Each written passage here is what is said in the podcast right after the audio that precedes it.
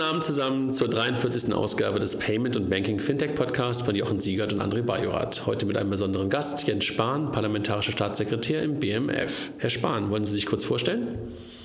Schönen guten Abend, hallo. BMF ist das Bundesministerium der Finanzen. Da bin ich seit äh, einem guten halben Jahr als Staatssekretär tätig. Das ist äh, der Vertreter des Ministers, vor allem nach außen gegenüber dem Parlament und der Öffentlichkeit. Jo.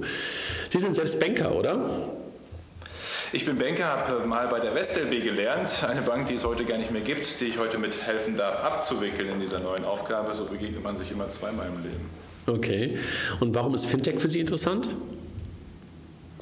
Weil Fintech ähm, und die Digitalisierung, also der Finanz-, der Bankenwelt, äh, was ist, ähm, was ja da ganz, ganz viel verändert. Wenn ich noch dran denke, als ich meine Bankausbildung gemacht habe, da gab es noch kein Smartphone, da gab es auch noch kein Google äh, 99. Da war Bank und Bankkaufmann auch noch was mit großer Zukunft. Wenn wir heute eher erleben, dass Filialen abgebaut werden, dass immer mehr Kunden eben über Online-Banking, über Apps, mit ihrer Bank und mit anderen Angeboten ähm, ähm, kommunizieren und dort ihre Geschäfte regeln.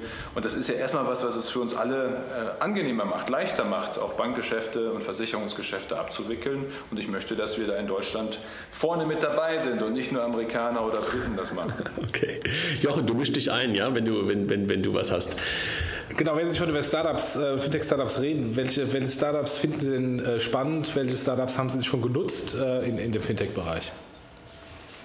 Spannend finde ich ähm, Startups, äh, die die Idee haben, etwa die Kreditvergabe äh, im Grunde von Privaten zu Privaten äh, zu organisieren, wo man auch mit kleinen Summen dabei sein kann oder auch Versicherungsgemeinschaften ganz neu bilden. Das ist ja im Grunde die gute alte Idee der Versicherungsgemeinschaft auf Gegenseitigkeit, um die es da geht.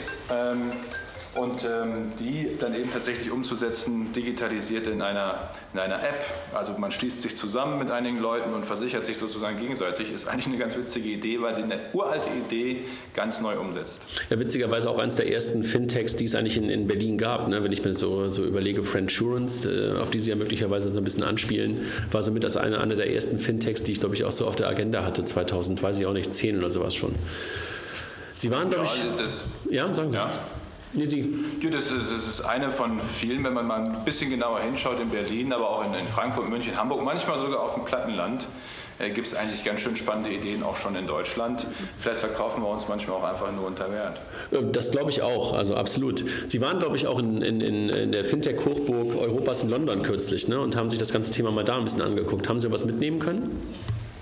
Genau, ich war in äh, London, haben mir dort ähm, zum einen äh, Level 39 äh, angeschaut. Wir haben dort mit der FCA, also der sozusagen der englischen oder britischen BaFin gesprochen. Ähm, erstmal ist das ein toller Spirit, den die da haben. Die gehen da ran, mit der Idee umsetzen zu wollen und was machen zu wollen.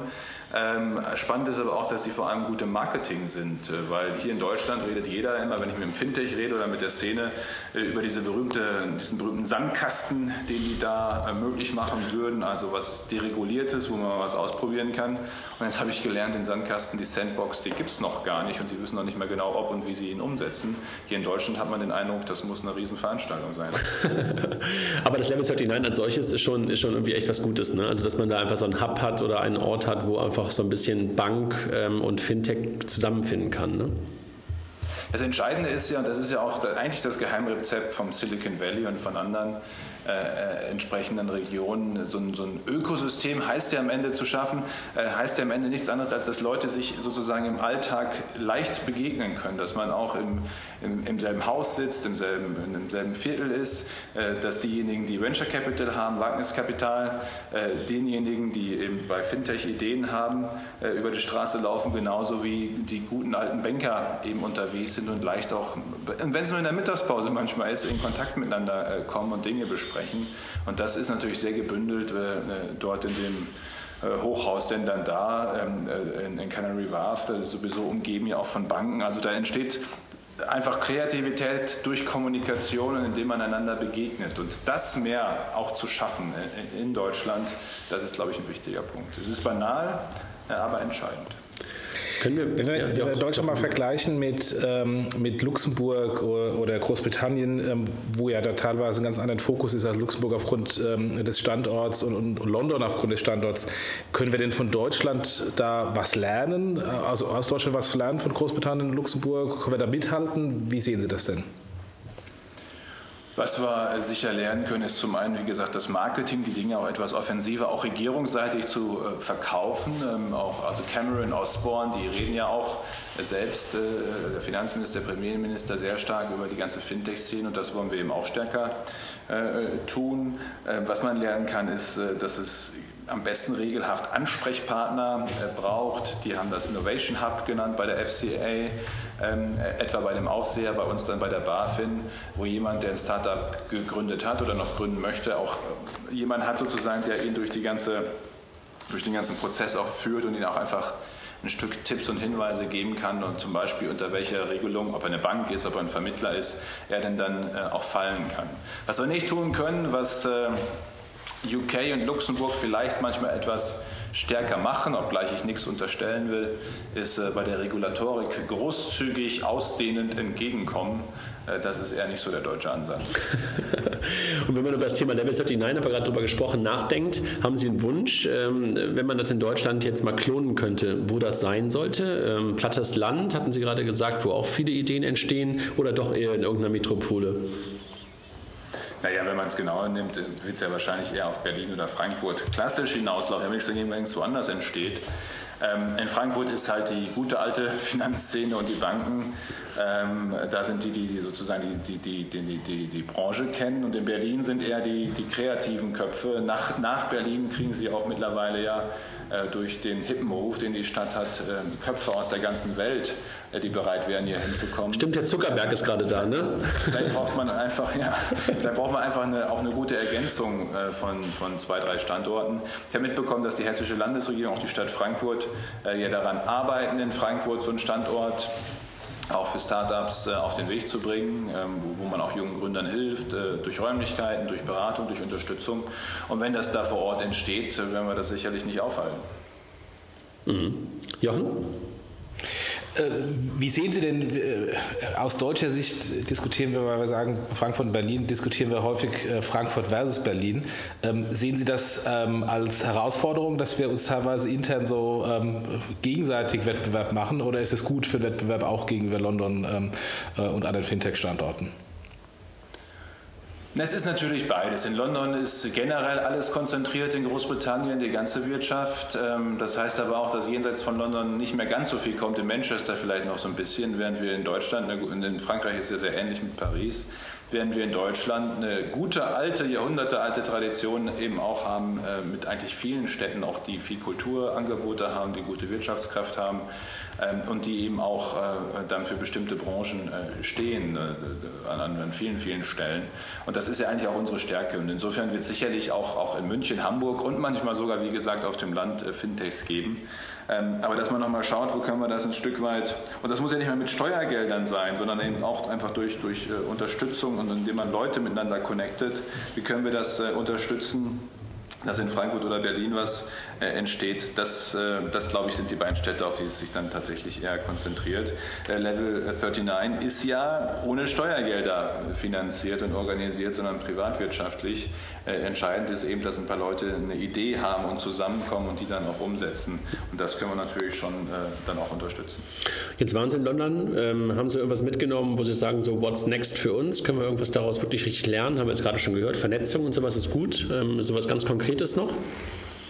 Ja, was konkret ist, ist halt die Frage äh, bei der BaFin, so eine Art One-Stop-Agency äh, zu schaffen oder erstmal einen ersten Ansprechpartner im Sinne von einem, einem Büro-Office, auch online im Übrigen die entsprechenden Zugänge zu organisieren auf den äh, Seiten der, der BaFin, ähm, an die ich mich wenden kann und die einem dann eben, die einem dann eben helfen, äh, als fester Ansprechpartner auch äh, durch die äh, Regulatorik und vor allem all die Schritte, die man da gehen muss, ähm, auch bei der entsprechenden Einschätzung, Bewertung, sodass man schneller zu verbindlichen Aussagen äh, kommt. Was bin ich eigentlich? Ist ja manchmal unklar. Bin ich eine Bank? Bin ich ein Vermittler, ein Verwalter? Was muss ich dann eigentlich einhalten? Äh, Banken haben riesen Rechtsabteilungen, Startups, die irgendwie fünf oder zehn Leute haben und bei denen es auch auf jeden Tag ankommt, weil jeden Tag, wo man nicht richtig starten kann, auch Geld verbrannt wird. äh, die brauchen eben auch schnelle und verlässliche Ansprechpartner. Und das können wir schon organisieren. Super. Was erwarten Sie denn von den deutschen Banken? Jetzt haben wir viel über Fintechs geredet und über Regulationen. Was erwarten Sie denn von den deutschen Banken in den kommenden zwei Jahren? Kommt da was? Ich erwarte mir etwas äh, mehr Offenheit für das, was passiert. Einige sind da auch schon ganz gut dabei. Vor allem werbe ich für Kooperation. Die Banken haben große Kundenstämme, sie haben die Erfahrung, sie kennen den Markt. Die Fintechs haben neue Ideen, neue Technik möglicherweise, neue Konzepte. Und das nicht als gegeneinander zu sehen, sondern sich zu ergänzen. Im Übrigen vielleicht auch mit Wagniskapital, mit einem eigenen Fonds mit dabei zu sein äh, und, und Startups in Deutschland unterstützen, äh, wäre auch ein gutes, ein tolles Zeichen und etwas weniger lamoyant immer darüber klagen, dass wir angeblich Fintechs bevorzugen. Das höre ich immer mal wieder, wo es dann heißt, die müssen aber doch die gleichen Regeln einhalten. Natürlich müssen sie die gleichen Regeln einhalten und immer wenn ich nachfrage, kann mir keiner ein Beispiel nennen, wo wir ein Fintech besser behandelt hätten als eine Bank. Dann hatten Sie ja gestern gute Möglichkeiten, bei den Sparkassen mit Herrn Fahn schon darüber zu sprechen auch da dass auch die Sparkassen das Thema offensiv angehen und das genauso sehen. Genau. Ja, genau. Ich habe es nur gesehen, dass Sie gestern da waren und Herr Fahnton hat ja auch vorher gesagt, dass Sie jetzt auch auf die Fintechs zugehen wollen. Da gab es ja groß, seine Rede wurde ja veröffentlicht vorweg. Jetzt, haben, jetzt äh, haben, wir mitbekommen, dass Sie ein FinCamp ähm, äh, machen im BMF am 14. April. Ähm, das werden Sie veranstalten. Was ist denn Ziel dieses FinCamps, was Sie veranstalten? Ziel ist äh, zum ersten Mal zu zeigen, dass wir als äh, Bundesministerium der Finanzen das Thema überhaupt äh, auch aktiv angehen und bearbeiten, auch das Signal in die Szene hineinzusetzen, aber durchaus ja auch Banken mit dabei zu haben und, und auch bei der Vernetzung zu helfen. Und zum Zweiten wollen wir auch einfach von der Branche selbst hören, was sind Themen, die da gerade die beschäftigen. Wo sollen wir sie einfach nur in Ruhe lassen? Das wäre ja auch schon manchmal eine Antwort. Äh, oder wo gibt es tatsächlich Regelungs- und Regulierungsbedarf. Und das ist erstmal so ein Auftakt, äh, das erste Mal, dass wir so eine größere Veranstaltung in dem Bereich machen, ähm, ähm, wo man eben ja, auch da vor allem Kontakte schaffen will und Awareness also Wahrnehmung auch für die Branche und Wertschätzung im Übrigen schaffen will. Äh, wir haben den größten Finanzstandort in Kontinentaleuropa in Frankfurt ähm, und wir sollten alle schon daran arbeiten, dass das auch so bleibt und wir nicht am Ende alle nur auf amerikanischen Apps rumdatteln. Und das heißt, nicht Sie, sondern die Fintechs äh, setzen die Agenda für das Barcamp? Wir geben jedenfalls die äh, Gelegenheit, äh, den Fintechs, den Teilnehmern, die da sind, auch mitzuentscheiden, mitzugestalten, welche Themen wir da äh, besprechen. Wir werden auch Workshops machen, wo man eben an, an bestimmten Themen konkret auch mit unseren Fachleuten aus dem Haus arbeitet, weil wir eben möglichst konkret auch, auch lernen wollen, wo der Schuh drückt. Also es geht nicht darum, dass wir mhm. vier Stunden lang da eine Rede nach dem anderen haben, sondern dass wir da auch miteinander voneinander lernen. Das hört sich echt gut an. Also haben Sie nicht ein bisschen Angst, wenn, man, wenn, man, wenn ich mal dieses Wort benutze, dass Ihnen da unangenehme Fragen gestellt werden, Ihnen oder den Kollegen? Wenn ich von unangenehmen Fragen Angst hätte, dann hätte ich mir einen anderen Job suchen. Stimmt. Die, die, gehören, äh, die, gehören, mit dazu. Und gerade über die Fragen wollen wir ja reden, wollen wir dann lernen wir was. Wenn wir uns alle gegenseitig erzählen, dass es alles prima ist, dann kommen wir nicht voran. Ja, das stimmt wohl. Haben Sie so ein Format schon mal irgendwo anders gesehen äh, bei einem Ministerium? Aktiv gesehen habe ich es jetzt nicht, aber wahrscheinlich gibt es das schon. Ich meine, es ist jetzt so super innovativ ja auch nicht. Äh, die Frage von Arbeitsgruppen und Reflexionszeiten und sonst was, ich sogar schon in der katholischen Jugendverbandsarbeit von 20 Jahren. Halt nur noch nicht digital mit Twitter-Wall, das ist dann das Und, und, und Livestream oder so, Periscope, ja, das dann sozusagen, okay, das stimmt wohl. Ja, Herr Spahn, äh, ich glaube, Jochen, wir haben einen ganz guten Eindruck bekommen, dass da sozusagen auch Dynamik in dem Thema drin ist, ne? also auch beim BMF Absolut. und ähm, ähm, freuen uns dann auf den 14. April in Berlin, also ich glaube, wir dürfen Prima. auch dabei sein und ähm, Sie sind, glaube ich, auch dabei, so so dass wir uns dann auch da sehen. ja, freuen wir uns. Vielen Dank für Ihre Zeit. Danke. Jo, vielen Dank. Tschüss. Das war, das war Jens Spahn und ähm, wer den Kollegen vielleicht noch nicht so ganz ähm, noch nicht so ganz oft gehört hat, was ich nicht glaube, aber vielleicht doch. Wir haben noch mal ein paar Zitate von ihm ähm, mit reingepackt, Jochen. Ähm, vielleicht wollen wir die mal ganz kurz durchgehen. Ja, Fintechs sind eine große Chance für den Finanzmarkt Deutschland. Nein, stopp, können Andere eine große Chance für den Finanzmarktstandort sein.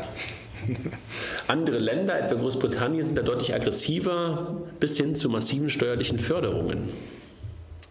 Ja. Und nächster Punkt ja, ist, ne? wir dürfen die Zukunft des Bankings nicht verschlafen. Ja, Fintech, das kann das nächste große Ding werden. Ja, und äh, digitaler Wandel Deutschland muss wieder neugieriger werden. Also man kann eigentlich unter alle Sachen ähm, sagen. Ja, ja, hat der, hat der Kollege recht. Ne? Und äh, hat er auch gesagt, wenn er nicht irgendwelche Sachen sagen würde, wo man manchmal auch aneckt, dann wäre er nicht Politiker geworden. Ja. Gut. Jochen, sollen wir noch mal kurz die News der letzten Woche durchgehen? Es gab ein paar, nicht ganz so viele. Ich habe mir mal die Mühe gemacht, dir dieses Mal ein bisschen zu clustern, weil wir sonst ja einfach immer so ein bisschen so, ein bisschen so zeitlich durchgehen. Ähm, Fände ich eigentlich mal eine ganz gute, ganz gute Möglichkeit, dass man das mal so macht. Ne? Ich gebe mir mal die Mühe, das die nächsten Male auch so zu machen. Das erste ist zum Thema, zum Thema Standort. Die Deutsche Börse macht was. ja, Frankfurt. die macht wieder Fintech-Space auf. Ähm,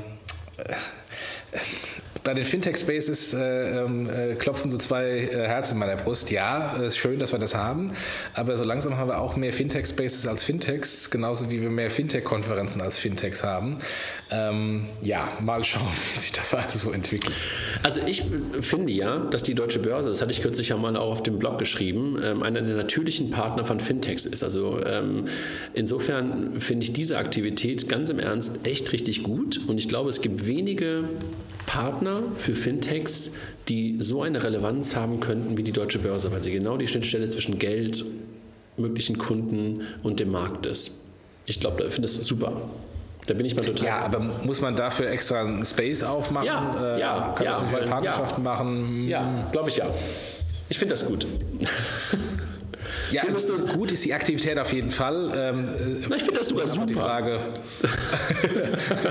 ob, ob, ob der Markt darauf gewartet hat, noch einen weiteren Space zu machen. Aber gut, wir werden es sehen. Ja, weil es für beide Seiten Sinn macht. Deshalb ist das richtig gut. Bleibe ich bei. So, Payment. Payback kommt. Endlich. Payback mit Payment. Was hältst du davon? Ähm, ja, mal, mal abwarten. Ähm, also wer, wer schon die Augen aufmacht, äh, der sieht bei Rewe schon ein paar ähm, ähm, so komische Dinge, die da rumstehen. Bei DM auch so komische Dinge. Äh, Dinge. Das sind wohl ähm, äh, Laser. Also offensichtlich ähm, hat man da einen QR-Code ähm, oder einen Barcode, den man ähm, auf den Laser hält. Ähm, wer ein bisschen nach Österreich schaut, kennt ja diese, äh, diese Blue Code-Variante, die da im Handel schon eingesetzt wird. Ich, äh, ich bin sehr gespannt, was, äh, was Payback da aus dem, aus dem Hut zaubert. Wir hatten ja äh, Daniela Horn schon mal ähm, im, im Podcast, die da so, so ein paar kryptische An, äh, ähm, ähm, Andeutungen gemacht hat. Mal schauen. Also ich bin, bin sehr gespannt. Es ist ein, auf jeden Fall ein, ein, ein nicht zu unterschätzender Player in dem, in dem Bereich. Ich glaube es auch. Also Mike hat dazu mal wieder jetzt äh, ja auch diesen Artikel geschrieben und hat auch nochmal die, die potenzielle Relevanz von Payback nochmal nachgewiesen, weil sie einfach schon heute eine App haben, schon heute eine Nutzung haben, schon heute einen Mehrwert für den Kunden haben und Payback für, äh, Payment für Payback einfach wirklich nur ein Hygienefaktor ist. Da kommt hinzu, dass sie Menschen haben, die das Thema verstehen mit Dominik und, und Daniela und, und, und Olli und ein paar anderen. Also kann ich mir echt gut vorstellen, dass sie eine Relevanz bekommen. Also ich drücke, drücke auch ja. die Daumen, weil ich es gut fände, wenn es passiert. Ja, mehr Wettbewerb ist immer gut.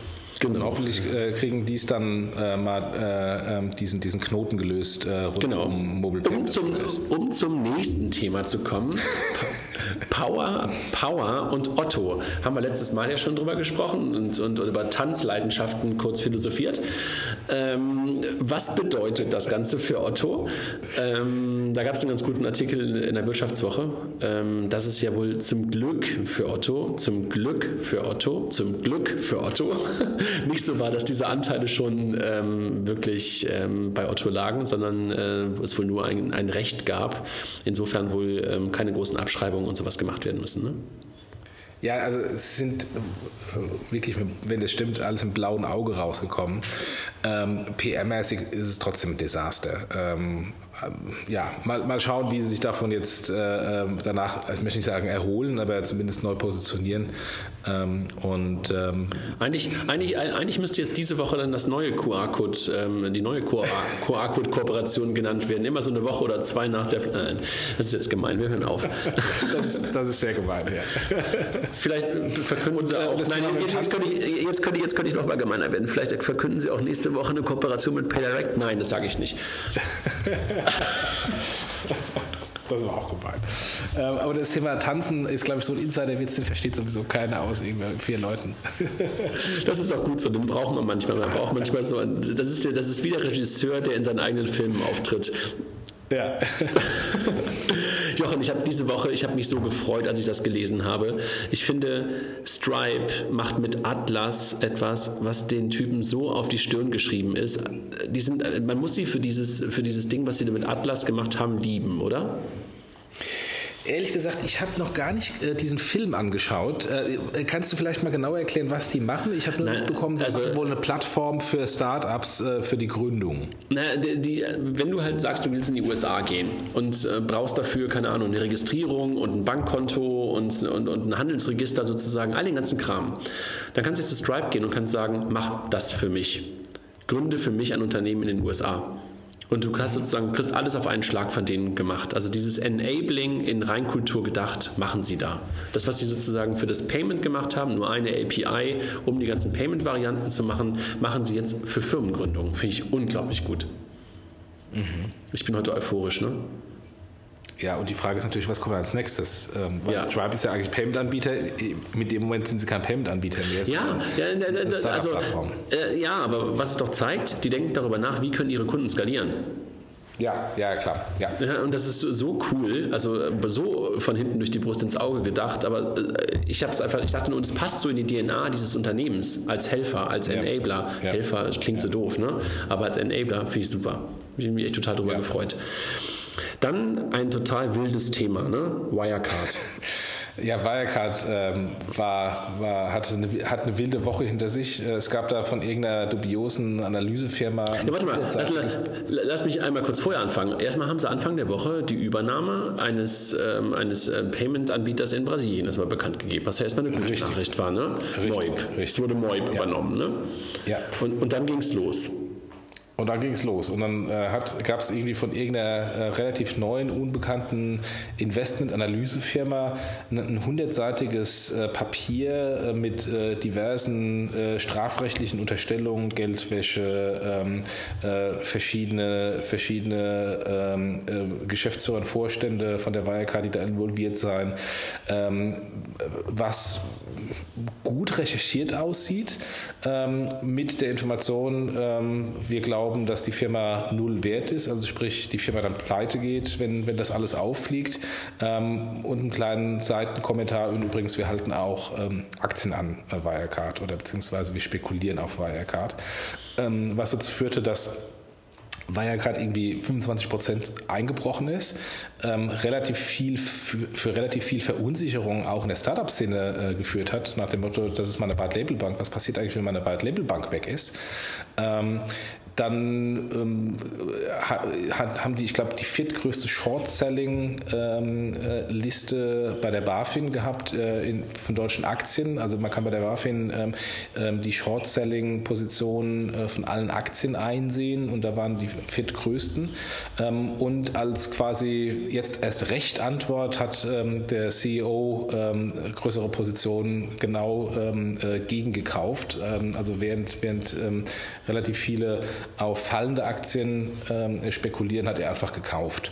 Mhm. Ähm, was jetzt dran ist und was nicht dran ist, äh, mag ich gar nicht beurteilen. Äh, ob das stimmt oder nicht stimmt, ist aber alles etwas dubios und äh, muss, muss ich eigentlich als jeder zusammenreimen, ob das irgendwie Rache ist, ob da was dran ist, ob das einfach eine Marktmanipulation ist. Ich glaube, wir werden da in den nächsten Wochen und Monaten vielleicht noch was zuhören.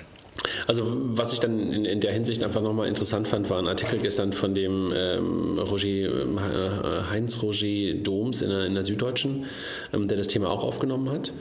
Ähm, es ist ja irgendwie nichts, was irgendwie aus heiterem Himmel gefallen ist, sondern äh, schon seit längerer Zeit gab es halt irgendwie auf dem ähm, ähm Financial Times Blog, ähm, gab es ja schon irgendwie so etwas, was House of Wirecard hieß.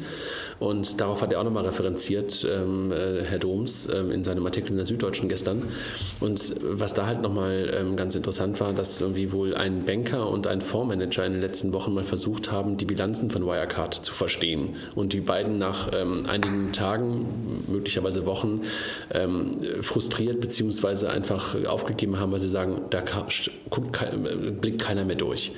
Und dort wurde halt auch nochmal dieses Gerücht oder dieses, äh, dieses Thema hochgeworfen, was sind wirklich echte Umsätze und was sind möglicherweise Außenumsätze, die sozusagen durch die Händler, durch die Acquiring-Plattform durchlaufen. Also da sind, glaube ich, echt viele Fragezeichen, aber ich mag da auch gar nicht drüber spekulieren, sondern gucke mir das gerade mit relativ großen äh, Augen an und denke so, wow, was passiert denn da gerade? Ähm, und gleichzeitig bin ich völlig bei dir, ähm, wird wahrscheinlich äh, in Berlin das eine oder andere Startup diese Woche ähm, auch gedacht haben, uh, uh, uh, was passiert da? Also nur mal so zum Gefühl, wie wir alle wissen, Number 26 läuft über die ganz, ganz viele Landing-Plattformen, laufen über Wirecard.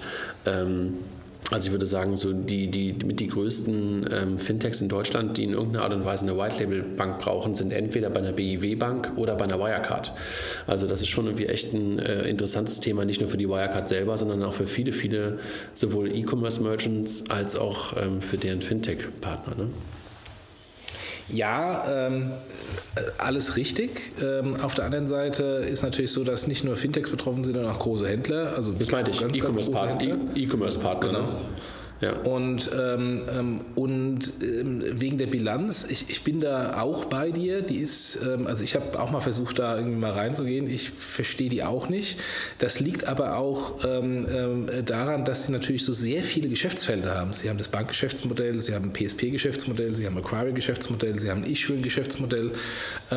und, und, die, und die Zahlen in der Bilanz natürlich ziemlich aggregiert, äh, weshalb man auch die, die Bilanz nicht mit jemand anderem vergleichen kann. Also man kann ähm, ein PSP mit einem PSP vergleichen, man kann einen Acquirer mit einem Acquirer vergleichen, aber da gerade in so vielen ähm, Geschäftsmodellen in der Wertschöpfungskette drin ist, bis hin als White-Label-Dienstleister hinter den Mobilfunkanbietern, ähm, ist das natürlich sehr schwierig, da ähm, Transparenz reinzubekommen, das halt äh, zu vergleichen. Und ich glaube, dass daran scheitern dann natürlich diejenigen, die versuchen, ähm, da äh, ein bisschen tiefer reinzugehen. Ja. ja, also wie gesagt, es ist einfach auch ähm, wirklich nur interessant zu sehen, was da gerade passiert und ähm, spekulieren mag ich da wirklich auch gar nicht. Jochen, du hast noch. Aber letztendlich, ja. aber, aber, letztendlich, das ist ja auch alles nicht neu. Also äh, diese, diese Vorwürfe seien angeblich nicht neu, aber das äh, ist mal dahingestellt. Aber äh, dass, dass es äh, größere äh, Short-Selling-Aktivitäten auf ja. die Wirecard-Aktie gibt, ist jetzt nicht neu, das ist jetzt das x-te Mal. Ähm, äh, ich weiß auch nicht, warum die immer die Wirecard nutzen ähm, und was, äh, warum es da angeblich irgendwie einfach oder nicht einfach ist ähm, und nicht bei anderen, aber das ist halt irgendwie schon komisch, dass, dass solche komischen, äh, dubiosen Sachen immer bei der Wirecard passieren, die dann allerdings sich dann im Nachhinein immer als äh, Luftnummer aufgelöst haben und die Wirecard selbst da immer sehr gut rausgekommen ist. Ja, drücken wir die Daumen. Ne? Wir kennen ja eine ganze ja. Menge Menschen da und äh, drücken ja. wir echt mal die Daumen, dass das gut geht. Also gut geht wird es auf jeden Fall, aber dass es irgendwie ähm, keinen nachhaltigen Schaden äh, nach sich zieht, das wäre irgendwie das Gute daran. Ja. Weil einfach so als Infrastruktur, ähm, Enabler für, für viele, viele Modelle und einfach auch als, als, als Business ähm, sind sie einfach auch ein verlässlicher Partner für viele in den letzten Jahren geworden und, und sind es immer noch. Ne? Ja. ja. Gut, dann, Jochen, hattest du diese Woche ähm, ein Thema, worauf du letzte Woche schon hingedeutet hast, dass es kommen wird. Ähm, das Thema die Achillesferne von PayDirect. Willst du noch was dazu sagen oder sollen wir einfach nur ähm, auf den, auf den Blogartikel im der Bankblog ähm, referenzieren? Ja, wir, ganz kurz, wir hatten ja letzte Woche schon dazu, äh, einiges dazu gesagt, deswegen müssen wir es nicht nochmal wiederholen. Ähm, ich habe nur teilweise ähm, äh, im Feedback äh, die Information bekommen, dass die Leute, äh, insbesondere die Preise, die in dem Artikel äh, dargestellt sind, ich möchte nicht sagen, falschen Hals bekommen haben, aber zumindest missverstanden haben. Ähm, da geht es um die Preise der, der sehr, sehr großen Händler, also der Top 50 äh, bzw. Top 25 Händler. Ähm, und ähm, was viele entweder weil, sie es ähm, äh, nicht verstanden haben oder weil sie sich vielleicht äh, auf den Schlips getreten fühlen, gemacht haben, nach dem Motto, es kann doch nicht sein, dass ähm, ähm ein Händler in der Kreditkarte nur 0,5 Prozent bezahlt. Ähm, dass es nicht ein kleiner Händler ist, ist klar. Ähm, aber es ist, glaube ich, auch klar, dass ein Zalando oder ein, ein Otto oder ein Amazon äh, nicht 2 Prozent für eine Kreditkarte bezahlt, wenn die Interchange 0,3 Prozent ist. und ja, insofern, das war teilweise sehr positives Feedback und teilweise sehr negatives Feedback. Äh, kurioserweise, ähm, wenn man schaut, von wem das negative Feedback kommt, weiß man, das, warum das negativ kam. Ähm, aber einfach diejenigen, die ein bisschen äh, Interesse haben, das Preismodell ähm, von PayDirect äh, mal anzuschauen im Vergleich zum Preismodell von anderen Zahlmethoden, sollen den Artikel einfach nochmal lesen. Ja. Gut, dann haben wir das Thema Payment hinter uns gelassen und gucken mal kurz auf das Thema äh, Banking, ähm, wo es einfach ein paar ganz interessante Artikel in den, letzten, letzten Tagen gab. Einmal ähm, im Bankstil-Blog, ähm, wo es um das Thema Plattformdenken von Banken geht oder das momentan noch nicht wirklich vorhandene Plattformdenken von, von Banken, würde ich jetzt gar nicht unbedingt ähm, ähm, ähm, gerade unbedingt darauf eingehen wollen, sondern einfach nur den, den, den, den, äh, den Link teilen wollen. Bist du noch da, Jochen? Ja, dann. Ja, ja, ja. ja dann, nee, weil, äh, bei, bei, bei, bei, mir klingelte gerade das Telefon zwischendurch und ähm, ich dachte gerade so, so. Ähm, nicht, dass du gerade rausgeflogen bist, bist du aber nicht. Nee, nee, ich bin noch da. äh, dann ähm, ähm, eine interessante Wende. Ähm, Herr Fahren schon sieht die Fintechs in Klammer plötzlich ähm, als Partner und, und, Impulsgeber. Ich habe dann noch einen Artikel ähm, äh, im Kopf äh, von, von irgendeiner Fintech-Anhörung im, ähm, im Bundestag und auch da jetzt nochmal Verweis zu einem Interview mit Herrn Spahn, ähm, wo das eigentlich erstmal so anders klang, nach dem Motto, die ganzen Fintechs sind nicht so compliant und, äh, und sind ein bisschen böse. Ähm, äh, jetzt schön, dass das ähm, ähm, auch von Seiten des, des Sparkassenpräsidenten ähm, die, die Fintechs als ähm, neue und äh, gute äh, Ergänzung im Markt äh, gesehen werden. Das finde ich sehr gut. Aber auch nur, wenn sie sicher und aus Deutschland sind. Ja. Solange sie nicht aus USA sind, wobei wir haben das ja auch bei dem PayDirect-Blog schon gehabt. Also ich finde diese, diesen Fokus auf äh, Deutschland ähm, äh, einfach völlig unpassend, ähm, weil das ähm, wirft die eigenen Bankprodukte, ähm, die Fonds, die in Luxemburg gelistet sind, äh, die Debit- und Kreditkarten, die von amerikanischen Dienstleistern verarbeitet werden, ähm, von den gleichen Banken, von den gleichen Kunden. Ähm, von daher finde ich das etwas schwierig zu sagen, als muss alles in Deutschland ja, sein. Wenn das war ja, das im Glashaus sitzt, sollte man nicht mit Steinen werfen. Das war ja auch nur eine Spitze, ähm, die ich mir nicht sparen konnte, weil es am Anfang so euphorisch klang, das Interview oder seine, seine Rede war das ja, die, glaube ich, im IT-Finanzmagazin verkürzt dann in Thesen dargestellt wurde. Und am Ende wurde es dann doch wieder etwas, ähm, wie soll ich sagen, ein wenig ähm, weniger euphorisch. Machen wir etwas Euphorisches. Reden wir über NAM-Mathematics und TransferWise. Das ist ja eigentlich keine Raketenmeldung, aber es zeigt einen Trend, oder? Ja, äh, das äh, Rebundling, was nach dem Unbundling kommt, was wir ja auch im Podcast schon mal ausführlich besprochen hatten. Absolut, ne? also schöne Kooperationen, die man hier sieht. Also Number 26 baut halt mehr und mehr hier gerade so, so, so eine Art, ähm, wie soll man das nennen, Banking Hub, Fintech Hub auf. Also ist ja nicht das erste, die erste Kooperation, die sie eingegangen sind. Sie arbeiten ja auch mit, mit Fino schon im Bereich der, des Kontowechselservices zusammen, aber halt auch schon länger mit Barzahlen, um das Thema Bargeldversorgung zu lösen und jetzt mit Transferwise für das Thema Remittance Payment und, und, und internationaler Zahlungsverkehr. Toll, also gut gemacht, Jungs in Berlin. Also freuen wir uns, dass das irgendwie dieses Rebundling jetzt auch wirklich mal an konkreten Beispielen sichtbar wird. Ja. Hast, du diese, hast du diese Top Ten Liste, die Trendliste fürs Banking von Chris Skinner gelesen auf BankNext? Nee, hatte ich noch nicht gelesen. Nee, Super. Gelesen. Also einfach nur, teile ich auch wieder nur, ähm, bringen wir einfach hier rein. Sehr gut. Chris Skinner, einer der Vordenker im Bereich ähm, Digital Banking aus, äh, aus UK. Ähm, sehr, sehr empfehlenswerter Blog, den er auch schreibt und auf BankNext veröffentlicht er sehr, sehr häufig auch ähm, eigene Artikel, dann nochmal in der Zweitverwertung. Ähm, tolle Trendliste. Das kann man einfach wirklich nur hinter allen auch wieder einen Haken hintermachen und er setzt auch manchmal Duftmarken mit Begriffen, die sich dann im Laufe der nächsten zwei Jahre dann auch durchsetzen. Also das Unbundling und Rebundling, bin mir nicht sicher, ob er es erfunden hat, aber er hat es auf jeden Fall als einer der ersten auch schon damals immer genannt. Echt guter Typ. Dann äh, Matthias Terlau, den wir beide sehr schätzen, ähm, ja.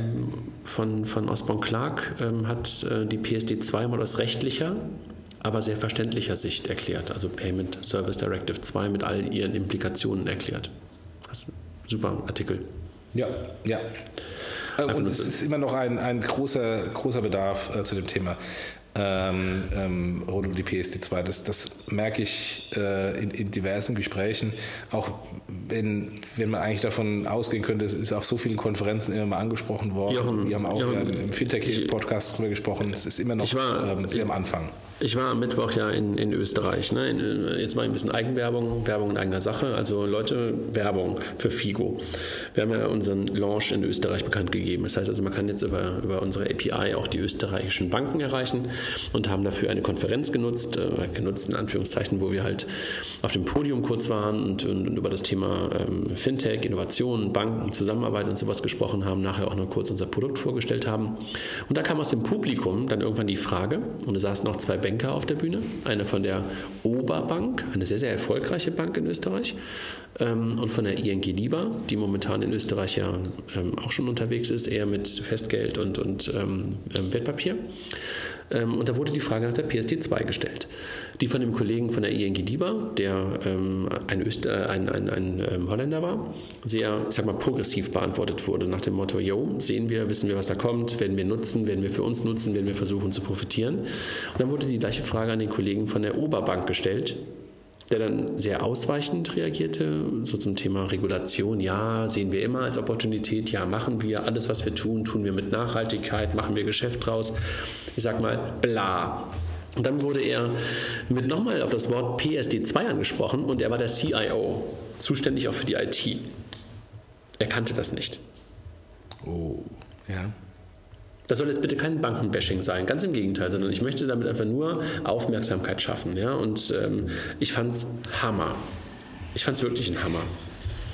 Ähm, kann ich dir eine gleiche Story in Grün erzählen, die, die mir äh, zugetragen wurde von einem Anwalt, ähm, der ähm, ein Fintech in Berlin getroffen hat äh, im Zahlungsverkehr ähm, und ähm, die teilweise auch Credit Scoring machen und, ähm, und sprach die auf PSD2 an, nach dem Motto Access to Accounts ist doch für euch super, weil da könnt ihr auf die Bankdaten draufgehen, habt euer Score-Modell äh, besser gemacht. Und da war auch der CTO und der CIO dabei und äh, die guckten sich nur an, sagten, was ist Access to Account, was ist PSD2?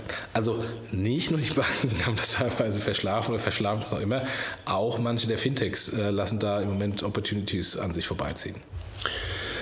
Okay, wir machen demnächst, glaube ich, nochmal einen PSD2-Podcast. Ich bin mal überlegen, wen wir dazu einladen, wer der richtige Gast dafür ist. Aber das müssen wir auf jeden Fall machen. Haben wir den nicht gerade eben schon genannt? Achso, dem äh, Matthias. Matthias, Matthias auch, ja. ja. eigentlich ja, stimmt. Man kann es aus verschiedenen ja. Perspektiven betrachten. Man kann es ja aus einer rechtlichen Sicht betrachten, aber wir könnten es ja. ja. auch mit einem, mit, mit, einem, keine Ahnung, ich weiß noch nicht genau wen, da müssen wir darüber nachdenken. Also ist ja schon lange her eigentlich unser PSD2-Podcast, aber ähm, scheinbar ähm, muss man den nochmal teilen und äh, bei uns schärft sich ja auch die Sicht darauf. Also ich glaube, wir haben auch eine ganze Menge News, du und ich und, und wir aus dem Markt über das Thema, weil jetzt haben wir mittlerweile auch einen Gesetzestext, den man auch deuten kann und lesen kann und so. Also also machen wir nochmal. Ähm, diese Woche nochmal, letzte Woche hatten wir Kontowechsel bei den Sparkassen, was jetzt ähm, mit, mit FinReach ähm, gemacht wurde. Diese Woche dann die Volks- und Raiffeisenbanken, die etwas ähm, sehr ähnliches, nur mit Fino machen, ne? der Kontowechselservice. Also erstens finde ich das beeindruckend. Ähm, das ist wie so Popcorn im Moment. Das poppt im Moment an allen Ecken und Enden auf, hat lange gedauert und jetzt irgendwie plötzlich ganz extrem. Spricht für, für das Modell, spricht auch für die Startups, dass die erfolgreich sind. Ähm, beeindruckt Nummer zwei, ähm, dass es gerade bei den VR-Banken äh, äh, ist, weil wir beide kennen ja eine Person, die sich insbesondere eher negativ darüber auslässt, dass so viele furchtbare Fintechs die HBCI-Schnittstelle ansprechen und die daraus resultierenden Kosten für ähm, die Endbanken, ähm, die sie an ihr Rechenzentrum bezahlen müssen, dass dann gerade diese Banken jetzt einen Kontowechselservice auf genau jener HBCI-Schnittstelle äh, ausrollen. Ja, so ist es manchmal. Was soll ich anderes dazu sagen? So ist es manchmal. Dazu passt eine etwas befremdliche, befremdliche in Anführungszeichen Pressemitteilung, die ich jedenfalls bekommen habe diese Woche von einem dritten Anbieter äh, zum Thema Kontowechselservice, äh, wo ich einfach dachte so, hm, das kann man machen, ähm, muss man aber nicht so machen. Hast du, das, hast du davon gehört? Ich habe nee, ich habe die nicht gehört. Was, was okay. hast du geschrieben? Ja, also wir hatten ja kürzlich mal alle drei da, über zwei haben wir jetzt schon gesprochen, es gibt ja noch einen dritten. Ähm, und da ging es halt eher darum, so nach dem Motto, ähm, die, die momentan da sind, machen etwas, was nicht gesetzeskonform ist. Und es war eher so, die machen was Doofes und, ähm, und dann so ein bisschen so, was die jetzt machen. Und ich finde das immer ein bisschen komisch, habe ich Ihnen auch gesagt, ähm, dass man äh, sozusagen auf die anderen Scheiße wirft ähm, und versucht damit sein eigenes Produkt besser zu machen. Also ich würde halt immer versuchen, ähm, das eigene darzustellen, ohne mich überhaupt auf andere beziehen zu müssen. Dann ist es was richtig Gutes. Ja, und ähm, mhm. naja, und das nur noch mal als Tipp an die Kollegen, die wissen, glaube ich, wer gemeint ist.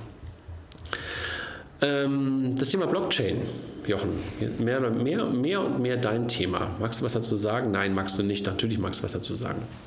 Äh, ich mag da was zu sagen, aber ich habe diesen Podcast ähm, äh, noch nicht gehört, den du da äh, reingeschrieben hast. Ähm, aber äh, nochmal das Blockchain-Thema. Äh, ja, wir müssen jetzt endlich mal den Blockchain-Podcast nochmal machen. Ähm, für ähm, äh, den wir schon lange geplant hatten. Ähm, wir müssen, jetzt, jetzt echt mal machen. Weil das Thema wird, wird immer virulenter. Absolut. Aber dieser, äh, dieser Podcast, der ist erklärt, ähm, kann ich jedem nur empfehlen. Also einfach mal anhören. Jochen, du hast ja vorhin gesagt, deine, deine Podcast-Playlist ist leer. Ähm, da müssen wir auch mal ganz kurz einen Podcast kurz ähm, erwähnen. Den habe ich von Jan Sessenhausen diese Woche empfohlen bekommen. Digital Kompakt ne, war der Name. Habe ich da, glaube ich, gerade empfohlen. Ähm, Digital Kompakt, richtig, Jochen? Ja, kompakt deutsch geschrieben mit K. Ja, deshalb sage ich auch nicht Compact, sondern digital kompakt. Ähm, von dem ehemaligen Chefredakteur von Gründerszene, ähm, der immer so eine Stunde, ähm, früher hat er, glaube ich, immer sein, sein äh, Wer bist du, was machst du Interview geführt und jetzt führt er das irgendwie knapp eine Stunde und jetzt war schon der Lieferheld-CEO äh, da und von ResearchGate der CEO. Also ich merke momentan ähm, mit dem Thema Podcast, was wir jetzt schon seit mehr als einem Jahr machen, ähm, haben wir scheinbar natürlich nicht an, also haben wir nicht einen Trend angestoßen, nein, nein, nein, nein, sondern haben aber einfach ähm, schon recht frühzeitig mal wieder den Podcast äh, Zurücktrend äh, mit ähm, erkannt. Ne? Richtig, richtig. Also Podcast merkt man ja in, in, in, vielen Bereichen boomt extrem, in den USA noch viel stärker als, als bei uns in, in, in Europa oder gar Deutschland. Ähm, aber was ich auch noch lustiger und vor allem spannender finde, ist, ähm, und jetzt bitte äh, das äh, Sparschwein weg, weil ich ein paar Mal spannend sagen werde, ist äh, der Exciting Commerce Podcast von Jochen Krisch, der für uns ähm, äh, und Marcel Weiß, äh, der für uns ja ähm, so der, das Vorbild war, wo wir, wo wir uns äh, dran im, im Grunde erstmal gerichtet haben und gesagt haben, so könnten wir es eigentlich auch machen, Fintech. Ähm, was musste ich diese Woche im Exciting Commerce Podcast hören? Und ich musste sehr lachen, ich saß im Auto musste wirklich lachen, dass Jochen Krisch dann irgendwann mal sagte, weil der der Meister des, des Worts, äh, des Verwendung des Wortes spannend ist. Ähm, er will jetzt mal weniger spannend sagen. Und ich so, ah, guck an. Äh, hat aber dann danach noch umso mehr spannend gesagt. Ich habe ja mal irgendwann, auch da haben wir einen kleinen Trend gesetzt, glaube ich. Ich habe ich hab, ich hab ja, mal, hab ja mal irgendwann, habe ich ihm ja mal, ähm, nee, ich weiß übrigens, dass, ähm, dass, dass auch in einer, in einer Bank in Frankfurt, äh, in einer Abteilung für Innovationen, haben die auch die Shitlist, die 5-Euro-Shitlist äh, für das Wort spannend nach, nach, nach unserem Podcast eingeführt. Ähm, nee, aber ähm, was bei, bei Jochen Krisch und Marcel Weiß ja ähm, in der Tat auch spannend ist, ähm, ich habe ich hab das mal irgendwann gezählt in einem unserer Podcasts, als ich dann nach, also nein, ich habe nach einem unserer Podcasts den von den beiden gehört und dann war im Lauf äh, mal gezählt, wie oft ähm, Jochen das Wort gesagt hat. Also nicht du, sondern Jochen Krisch. Und es war 43 Mal in einem Podcast. Dann habe ich ihm das geschickt, meinte er so, er darf das sagen. Ich sollte lieber das Wort interessant zählen, was wohl Marcel Weiß inflationär benutzen würde. Aber naja, jeder, jeder hat seine Buzzwords. Wir, wir benutzen das Wort ja, was wir auf die Shitlist geschrieben haben, mittlerweile auch immer wieder mal. Aber ich glaube, deutlich reduzierter, als wir das in den Anfängen gemacht haben. Ne? Absolut, ja. Dann lass uns mal über InsurTech sprechen. Ja, Oskar hat eine, eine Runde gemacht. Ähm, Oskar, mit, Oskar, äh, vielleicht ganz kurz, das Fintech, was du in unserer InsurTech-Folge ja mal so mit hochgeworfen hast, dass es die auch gibt und so, ne? Und da, da waren die mir das erste Mal so richtig bekannt durch dich. Äh, und jetzt du bitte wieder. Ja, hat eine Runde gemacht ähm, und äh, ich habe jetzt die Zahl hier, lese ich nur ab. Ich weiß nicht, ob die stimmt, weil ich den Link nicht gelesen habe. Ich habe nur gesehen, dass sie eine Runde gemacht haben. 2,7 Milliarden, ist das richtig? Bewertung. 2,7 Milliarden Bewertung. Bewertung. Unglaublich. Ja, ja, unglaublich. Also was machen die? Die machen im Grunde genommen vor allen Dingen Krankenversicherungen ähm, für, für die Amerikaner, wo einfach der Need nach einer vernünftigen Krankenversicherung natürlich noch ganz anders als bei uns ist. Insofern ja, ähm, ja. haben die natürlich ein, äh, treffen die in ein ganz anderes in ein ganz, äh, treten sie in einem ganz anderen Markt auf mit einem ganz anderen Bedürfnis. Ähm, aber Chapeau, ne? also ähm, Oscar schon von Anfang an von Google Venture mitfinanziert. Aber auch da super, super herzlichen Glückwunsch ähm, an die Kollegen von Lakestar. Also ähm, Klaus Hommels, auch da wieder mit dabei, der ja auch schon bei Facebook dabei war, bei Spotify dabei war und sowas, ist auch ein deutscher Investor. Bei Klarna dabei ist bei Klarna dabei ist, der auch hier wieder ähm, sein unfassbares Näschen unter Beweis gestellt hat. Ähm, also Chapeau. Dann nochmal in SureTech Peter Barko, den, den wir beide, glaube ich, auch, du, du, klar, du kennst ihn auch, ne? Ja, ja, klar. Ja, ähm, der macht ja die tollen Auswertungen und ich finde immer noch äh, ungeschlagen diese, diese ähm, und hier ist eine Auswertung für, für, für InsurTech, äh, aber ungeschlagen finde ich immer noch diese ähm, ähm Prozessstimmungsliste äh, für Innovationen von Incumbents, also von großen etablierten Anbietern äh, zum Thema ähm, Innovation, äh, Startups und so weiter und so fort, nach dem Motto, braucht man nicht äh, zum Start-up oder ja. zu dieser Idee. Wenn da die Idee funktioniert, dann ja, die funktioniert vielleicht woanders, aber bei uns nicht. Äh, und die schaffen das nie äh, bis hin zu kompletter Resignation, weil die M&A-Integration nicht funktioniert hat. Also das ist immer wieder mal ein, ein Brüller, wenn man diese Liste mal auflegt oder diese, diese Struktur äh, mal auflegt.